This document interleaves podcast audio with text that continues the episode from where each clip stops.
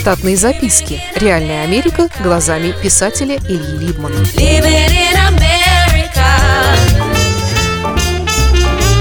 Кое-что о снятии стресса. Вспоминал вчера свою американскую жизнь на выходных. Если кое-кто все еще думает, что на выходных своих днях человек может полностью отключить сознание от ежедневных рабочих проблем, то это неправда для 98% популяции. Как бы высоко дисциплинирован человек не был. Наш мозг, каким бы беспечным и беспамятным по принуждению не хотел выглядеть для своего хозяина, все равно по инерции живет прошлым и будущим и наводит на хозяина своего стресс. Скажу вам честно, что для приобретения стресса от службы совсем не обязательно быть воркоголиком и родить за дело. Мне всегда было все равно, что там на службе есть и будет, как и подобает выходцу из Союза, но стрессами я страдал. Против снятия стресса существует полно научных и народных методов, от ординарной выпивки до экстремальных развлечений в обществе незнакомцев – Хорошо, когда ваши домочадцы в таких случаях находятся с вами в противофазе и своим идиотским оптимизмом и позитивом не дают вам упасть ниже плинтуса. Лучшие из них носятся с вами как с писаной торбой, пекут для вас пирожки с визигой или яблоки с тутовым вареньем. Но настоящий стресс так просто не снять. Иногда стрессу помогают неожиданные вещи. Например, посещение вас нежданными гостями с бутылкой и просьбой быть их гарантом для банка и дать денег в долг на покупку машины. Такое образование иного стресса может помочь некоторым. Другим некоторым от стресса помогает физическая боль, Наверняка вы видели среди знакомых или друзей таких, у которых ногти на руках или ногах один или несколько темного цвета. Эти ногти были отбиты тяжелыми предметами. Предположим, что вы не настолько близки с человеком, чтобы прямо так в лоб спрашивать о причине травмы. Знакомый ловит ваш взгляд и типа объясняет, что колол орехи, загляделся на Гузееву в венке и промахнулся. Некоторые просто забивают гвозди в труднодоступных местах с тем же успехом. Лично мне посещение незнакомых мест снимает стресс. Ты идешь незнакомой улицей, и неожиданные овчарки бросаются с дежурной враждебностью на металлические решетки заборов. Ты останавливаешься резко около самой яростной, за самой солидной решеткой и бросаешься на нее с серьезным рычанием – она заходится новым харкающим каскадом. На крыльцо облаянного дома выходит женщина в ночной рубашке под распахнутым халатом. Ты спрашиваешь ее про адрес, которого нет на этой улице. Она молчит тебе вслед.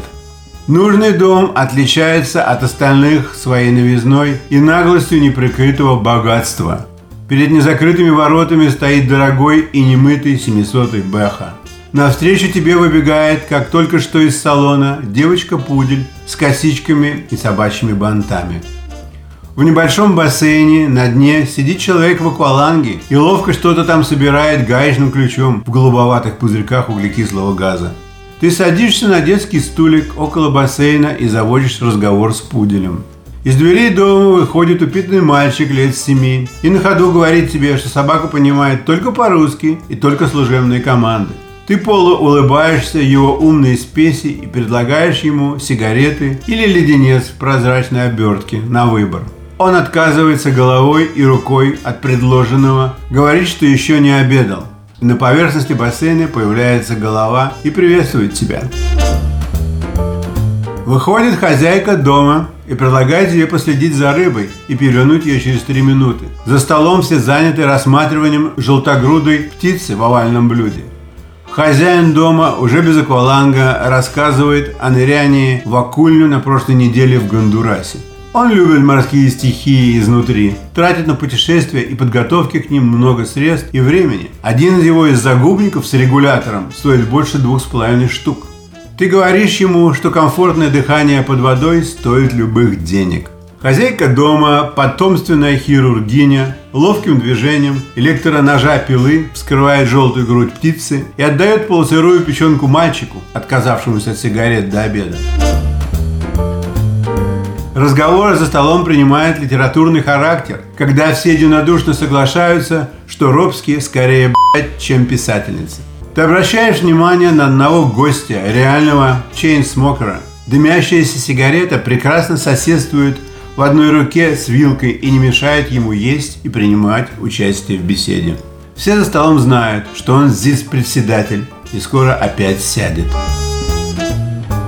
Густыми усами и грустными глазами он похож на Бубуки Кабидзе периода Мимино. Невольно ты сравниваешь его уровень стресса со своим и только вздыхаешь в свою пользу.